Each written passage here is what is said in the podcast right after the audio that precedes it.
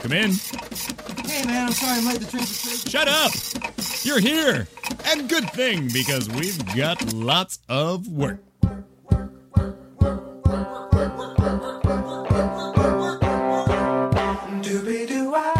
It's Employee of the Month with Katie Lazarus, the talk show featuring unforgettable guests with incredible jobs. And now, here's my boss and your host, Katie Lazarus. Hello, hello, hello. Welcome to Employee of the Month. I'm your host, Katie Lazarus, and I am delighted to be bringing you this interview, which I recorded live in Oskar Eustis's office. He's the artistic director of the Public Theater, which um, gained worldwide recognition uh, with Hamilton. Now, Sweat, it just won its Pulitzer, but it's been famous for a very long time. Also, Fun Home, um, Normal Heart. There are so many more. I can keep going of the brilliant, brilliant plays that come out of it, as well as Shakespeare in the Park and Joe's Pub at the Public Theater, which is where Employee of the Month is. And it's a one of a kind experience to be there as a performer. And I'm always aware of the privilege to be there because um, you run into someone super famous in the hallway at some point. In fact, before I did this interview, I saw someone talking to themselves. I will not say their name, Graydon Carter. And um, it's just a thrill to be there. I want to just point out three things about our interview. Oskar Eustis, who grew up in Minnesota, has been an artistic director in some capacity since he was 18 years old, which is a feat in and of itself to have been doing one's craft for so long. And he's worked in a range of theaters from experimental theater to theater in Switzerland to um, really big ones like Trinity Rep and at Mark Taper Forum in LA. He was the associate artistic director and, of course, joined the Public Theater in 2005. Um, the second thing that I want to point out that I was so impressed with is his leadership capacity, that he is passing the baton on um, when it's time. Luckily, it's not time for him to go. But the idea of even recognizing that there will be a time is so rare in leaders. So I was really thrilled about that.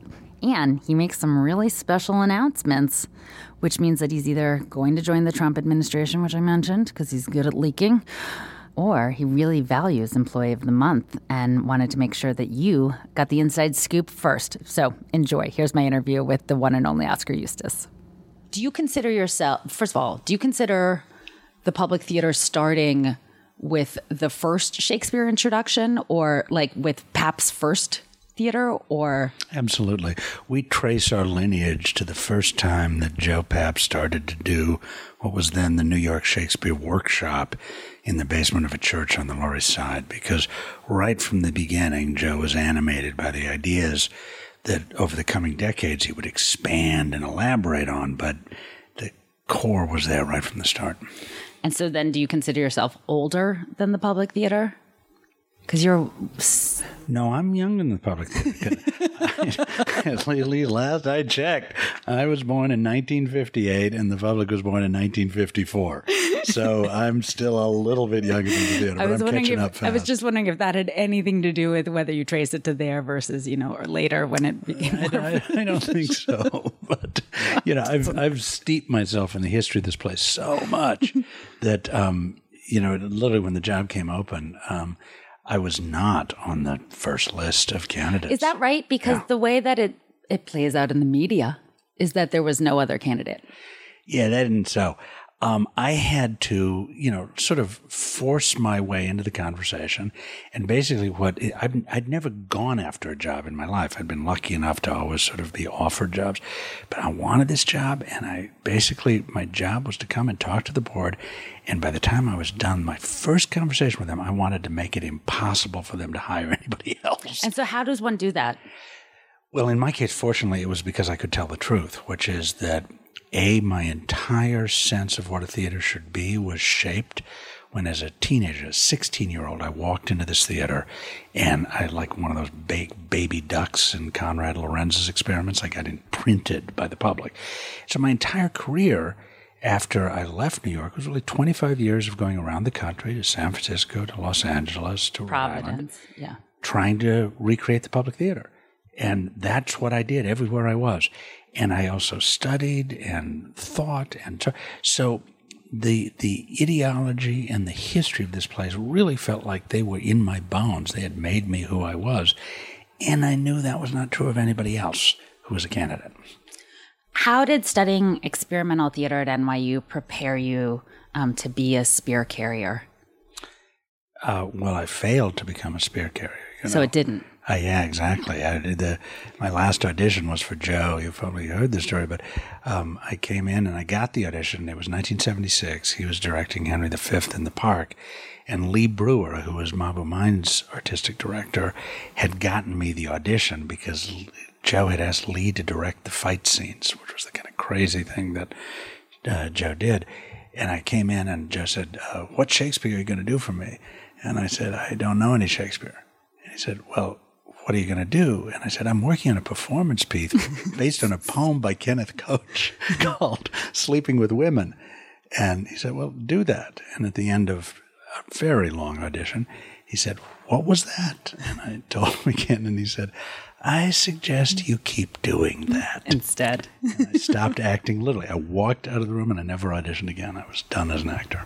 Do you miss it or miss the Acting, idea of it? no, No, I was never suited for it. Um, you know, the the thing I really noticed is my fellow actors enjoyed the actual act of acting so much more than I did.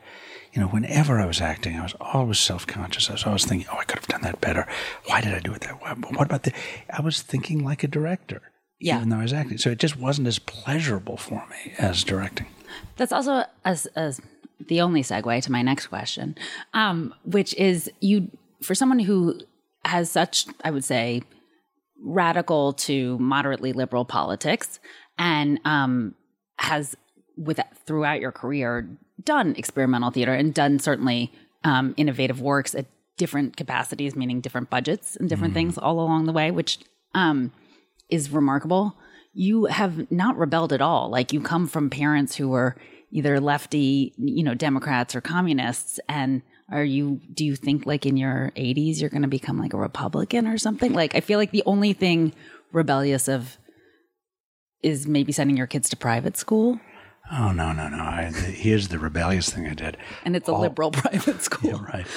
All four of my parents, uh, both my biological parents and both my step parents, were uh, professors at the University of Minnesota. They were all, they all had doctorates. Um, I dropped out of college after one year and never went back. I don't have any degrees except honorary ones, and that was and and I really made my way sort of in the counterculture until you know finally I was able to get real jobs and make a living. And that was really dramatic rebellion against what my parents had set up as an example. It's interesting because it's, it's something you have in common with um, Dave Chappelle and Louis C.K. I was going to say, in that like Louis' parents um, went to Harvard, and I think they, I think one of them taught there, and then uh, Chappelle's, um, I don't know if it was his, I think it was his father. I may be wrong. It may have been his mom who created the first African American Studies department at. It's not Oberlin. It's like one of the schools. I remember when I was, a, I went to. Grinnell Yeah, but I mean, but that they came from these, you know, not just particularly educated, but educated in a particular rarefied sort of way of valuing um, education um, for all the right and wrong reasons. And um, it's just interesting because neither went to school, and both are obviously brilliant, and and you are as well. And coming from stand up, there's so many people who are smarter than a lot of the people who did go to college um, because they, you know, self-educated. Um, they they ch- chose their path, but they also had sort of a Napoleon complex about it, and um, Right, right. went out and actually read. Well, this day is unlike any other day because I have never been compared to Dave Chappelle and Louis C.K. before, and I'm deeply honored. Good. I think it's an interesting thing because No, no, there's the no theater question. world that- is quite elitist in many ways, and I th- and st- coming from stand up, it's not, and right, right. It really is a melting pot there. Yeah. Well, it's a, you know, I feel really lucky because um, uh, although I'm uh, sort of an autodidact, I learned an enormous amount from my parents. The fact that I didn't go to college, that I didn't go to an elite college, that I didn't go to a MFA program, it means that I actually really sort of came from the grassroots theater. I made theater and worked my way up the ladder. And that feels like a very good position to be in when you're figuring out how to run a theater. Now, even at 19, you were well regarded, and I'm thinking about when you and Stephen Muller, is that the correct Stefan, yeah, Muller. Um, Stefan, excuse me. Um, you know, when you were abroad and doing this, and you know, you're already touted as a great leader. And I just talked to an employee who calls you a great leader. And um, even in Providence, they named a street after you, or Empire Empire Street, Oskar Eustis Boulevard. I mean, that's talk about street cred. That's way better. um, you, know, say, you clearly have wasted way too much of your life researching me. I mean, that's really. But I, I mean, the question there is like, to what extent? And I think that it is. I'm asking this in part because the artistic community is yearning for leaders, and in part because our, um, as a people and when I say people, I really mean peoples, um, are yearning for leadership. Mm. Like, to what extent do you feel that like leaders are born versus made? Oh, I wasn't born. I mean, I was born, obviously, but I wasn't born this a leader. This is going to be an extremely interesting interview. exactly. Newsflash. First, we need to talk to your parents. the um, then your wife. I believe two things um, uh, for me that mattered. One is that I feel like I had the blessings of parents who both uh, had incredibly powerful value systems that I both adopted and rebelled against. Um, you know, my mother and stepfather were members of the Communist Party till they died. I never joined the party, never wanted to join the party, but I was, of course, heavily influenced by them. My father, stepmother were liberal Democrats. They influenced me. So I received the benefit of parents who really believed in things and who often suffered and, and paid for those beliefs but without forcing me to believe the same things. But the example of believing, it led me, I think, to um, help define what I cared about. And earlier than a lot of other people. And that's the key to leadership is actually knowing what you value, knowing what's important. And, and th- being able to articulate it. That, that was useful. That I got from my parents. Um, verbal facility. But here's another thing that I really think that is I am not that good a director. And that's part of why I'm a terrific leader. Because I realized fairly early on in my career that my job was not simply to pursue my own star and fan my own brilliance till I dazzled the world. My job was actually to provide environments for other people to fulfill their visions. And that, it really is service that I feel like is what I hope marks me as an artistic director and as a dramaturg. I'm helping other people who I believe in achieve their visions, achieve their their full potential. I block downfield for artists, and um, it's helpful when you do that to know what you believe in. Right. How do you logistically? I mean, just you have, I think, what over 170 employees. I'm going to mm-hmm. guess. That's right. Um, you have locations, in addition to the public theater, in addition to doing Shakespeare in the Park. Um, you know, you guys have branched out and are doing things from Seattle to Houston to um, Broadway to I think yeah. like Hong Kong or something yeah, like that. we just got back from Hong Kong. I mean, so like, I just like logistically, yeah. my head was gonna exp- like how much time goes to um, donors versus like I don't want to say new talent, but you know, finding new works yeah. to directing. You're directing Caesar again. Well, here, here's the most important part: is that it's not me that's doing all those things by myself. There's 170 people who yeah. are devoting their lives, plus a volunteer board who are working very, very. There are a whole lot of people to carry out this mission. And I'm lucky enough over the last decade, we've assembled a really spectacular staff. And the thing I like to say is there's not anything. Was someone interrupting you? Now there is. Yes. There, there wasn't anything that uh, I do that somebody else on staff can't also do. There's there's nothing that I'm the only one who can do, except some titular things where it needs to be the head of the organization. But that's only because of my title. That's not because of me. And that is what makes all of this possible. Is that we've got a we got a team of people here who they're the most idealistic staff I have ever encountered. They yeah. believe in what we're doing. Do you also know about your security guard Morris?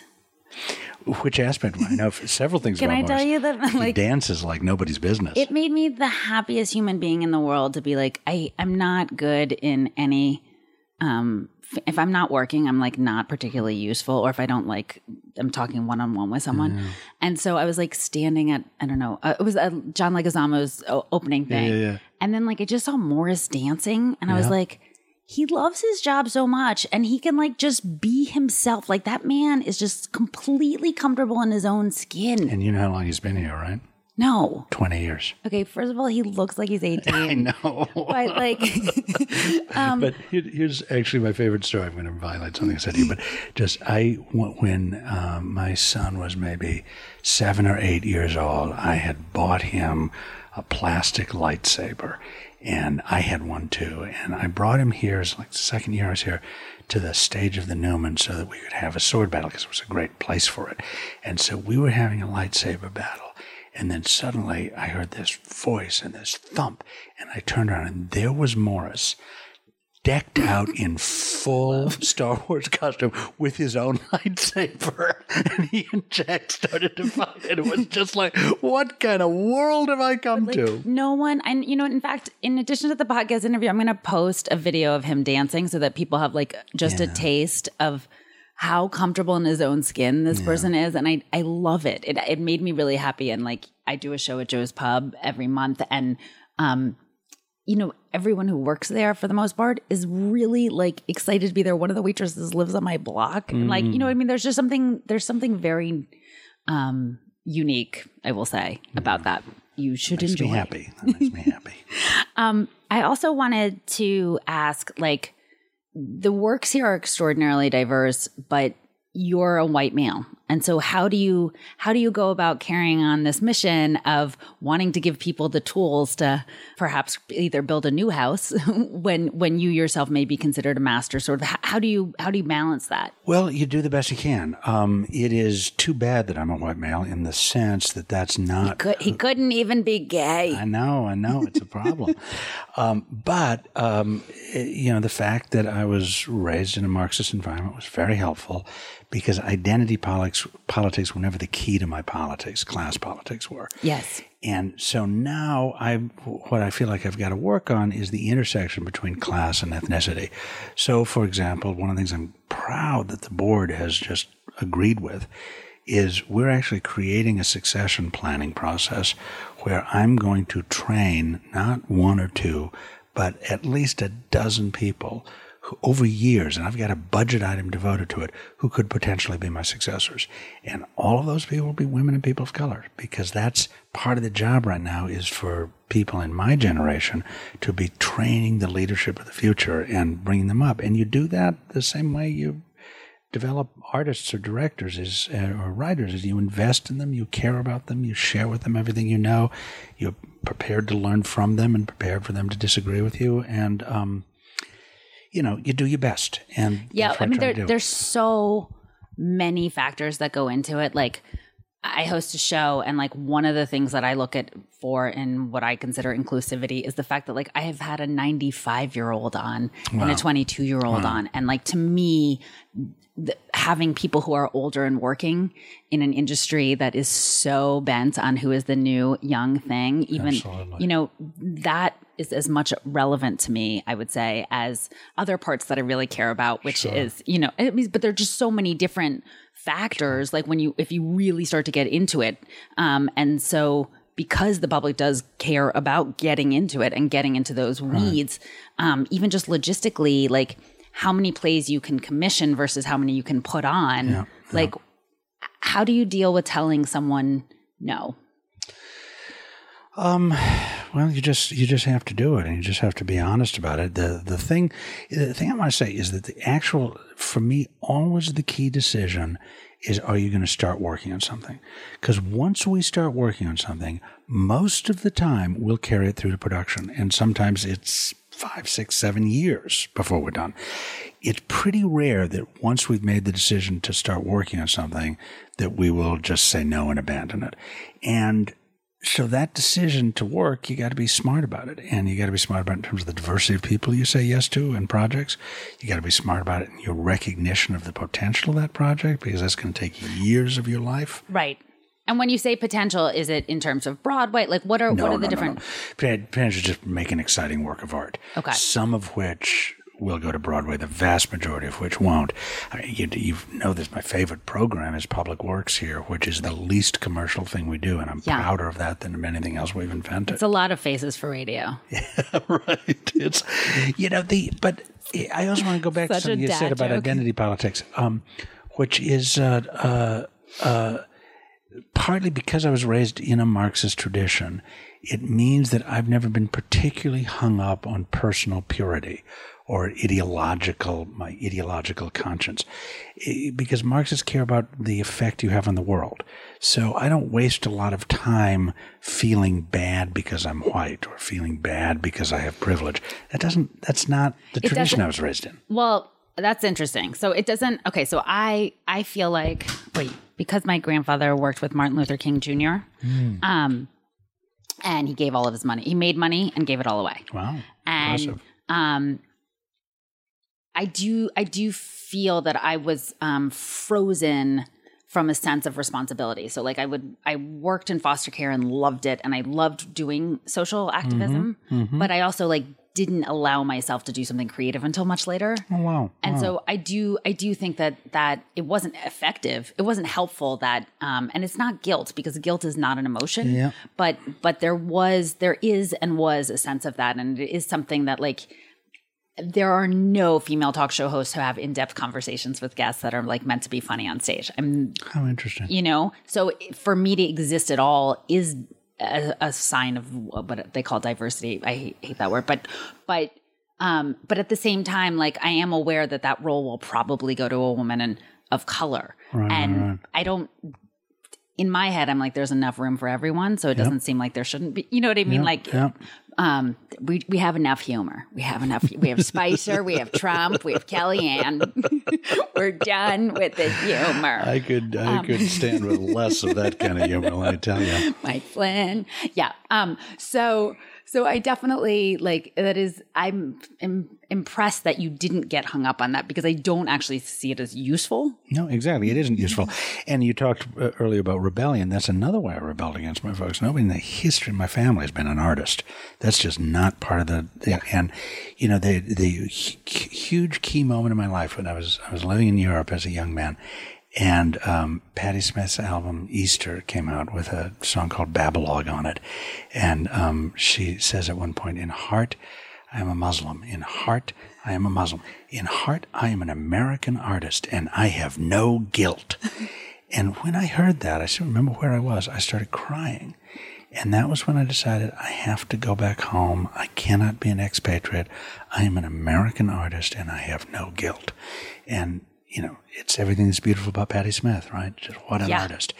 But that, you know, it just, guilt is not a, it's not an emotion, you're right, but it's also not a productive stance to take towards anything. It's a neither. It's just freezing. Yeah, and what I have to do, what I have to do is be aware of the immense privilege that is given to me by being a straight, white, articulate male who came from professional parents in this culture at this time. That, And loved. and loved. This that this has given me enormous advantages. That's just means that I have to do more good for the world. That I've got more responsibility to do good. It doesn't mean that there's anything wrong with me. Let's talk about another rare privilege. You've um been gainfully employed for most of your career. Exactly right. theater. It's exactly. It's astonishing. I've raised a family in the nonprofit theater. It's crazy. How do you square that with, um, you know, artists making less and less, and um, endowments uh, being uh, diluted, or I, I, get- I feel like the fear of of them being, um, you know, the National Endowment of the Arts, like yeah. you know, I, well, listen, I, you know, I don't square it. I've been incredibly lucky, but what again, what my responsibility is, is to try to turn around the tide of paying artists less and less. And you know, in our last negotiations with the Actors Union, there's absolutely no question that managers from the other theaters considered me a traitor because my opening gambit was, look, this is what equity wants. Let's just say yes to all of it. Let's make this the easiest. And of course, there's pushback, and we didn't get to say yes to all of it. But what we did at the end, yeah. compromise by we made a contract that only the public theater pays. And in that contract, by five years from now, we'll be paying a minimum of $1,500 a week to everybody who works here. Now, that's not a lot of money, but it's way different from what it's been. And we've got to reverse the trend to not pay artists a living wage. It's just appalling. It's also um it's an odd thing like I host a show that I couldn't afford to go to. And I it, it is a it is a weird chasm, but as an executive director, it's an even harder um do you, don't you like my pronunciation of the word chasm? It's great. It's like I loved that last scene in The Sopranos where the son. No, I, I didn't see it, but Okay, you Yates. I was watching The Wire instead. Okay, which is great. The best Which is thing great. ever made. And um, I can hear about your work with David Simon, who's also been an alumni of Employee of the Month. Oh, God. Um, but I was going to ask, like, how? What do you do? Because you know you have a twenty-one dollar burger because your um, patrons can and should pay for it, so that that can then fund um, an artist doing you know a public work, but the artists themselves can't then go there and enjoy that. Like, how do how do you how do you balance the fact that you are simultaneously feeding different mouths? Yeah, well, Marx said, um, men, you'll forgive the gender specificity, men make history, but they do not make it in conditions of their own choosing. I didn't choose that I was going to be uh, sort of, you know, in the heart of my career during a time of capitalist hegemony when the market is more triumphalist than at any time in world history. But we're here now. But we're here, so what do you do about it? And what you do about it is you work within it. You know you're never going to stay clean. Again, it's not about Yes. me personally staying clean. It's about what can I do that will have the biggest impact. And of course, in a way, this entire theater is a machine for redistributing the wealth. What we do is we take donations, we take ticket prices, and we turn around and we give away free tickets at Shakespeare in the Park. We give away free tickets to the mobile. We will soon be giving away free tickets downtown, which is something I'm not supposed to announce, but there we go. We we we are and and we're starting- Downtown, as in here. This yeah, is yeah, down- yeah, We're going to be doing some more free tickets down here. Pretend nobody heard that because I'm not supposed to say it. Um, the uh, but so you you work with what you can work with. You can try to wrest the world Yeah. to be a little more in sync with the values that you believe in, a little more democratic, a little more egalitarian, and you know even more because we're in the culture industry. It's not just what we do; it's the example that we set. It's holding up a flag and saying, "This is what matters, please," not what they're telling you what matters. And when we can succeed at that, it's thrilling. How much did Hamilton and Fun Home and and you know having so much success financially, which is a boon? Um, what were what are the perks? Tell me about the perks. I want to live vicariously. Well, the the, the biggest perk. Uh, well, actually, you told me to be honest, so I'll tell you. Uh, I'm one of six people who are really the core group around making Hamilton. My commercial partner Jeffrey Sellers and the uh, choreographer, music director uh, Lin, and Tommy. The I've never heard of any of these people. Yeah, no, I'm just kidding. So, sitting around in our meetings now, which is a little different than three years ago, I'm surrounded by guys who are multimillionaires. I'm not.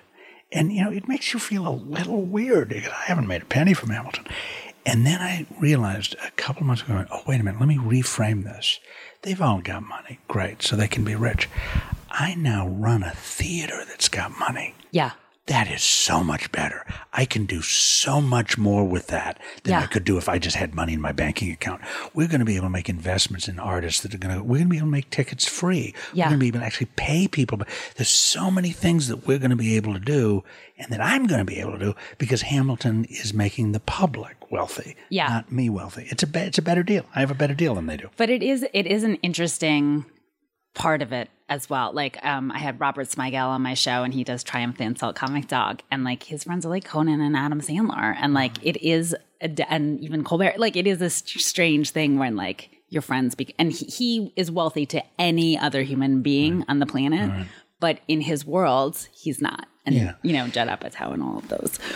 Um, so yeah, so you'll have to like go in with like last year's J. Crew pants instead of And really, is that, I mean, is it really a loss that I'm not more dressed up? Let's face it. I don't think anybody in the world thinks that's terrible. I want to ask, like with Julius Caesar, you're doing it again. You did it um, at the Trinity. Uh, for you, what are you hoping to do differently this time? Well, this is a. I I last did Julius Caesar almost thirty years ago, and this is a completely different time, and it's going to feel different. Um, I decided to do it on November tenth because it just seemed like this was a good moment for us to tell a story about a group of people who were very worried about the survival of their democracy in the face of a charismatic, demagogic populist who was threatening to become a dictator and what they decided to do about it. And of course, on a certain level, it's a nightmare what happens. Um, you look at actually Act Three, Scene One of Julius Caesar takes place in the Ides of March 44 BC. Yes. And Caesar is assassinated by a group of people who are trying to preserve their democracy.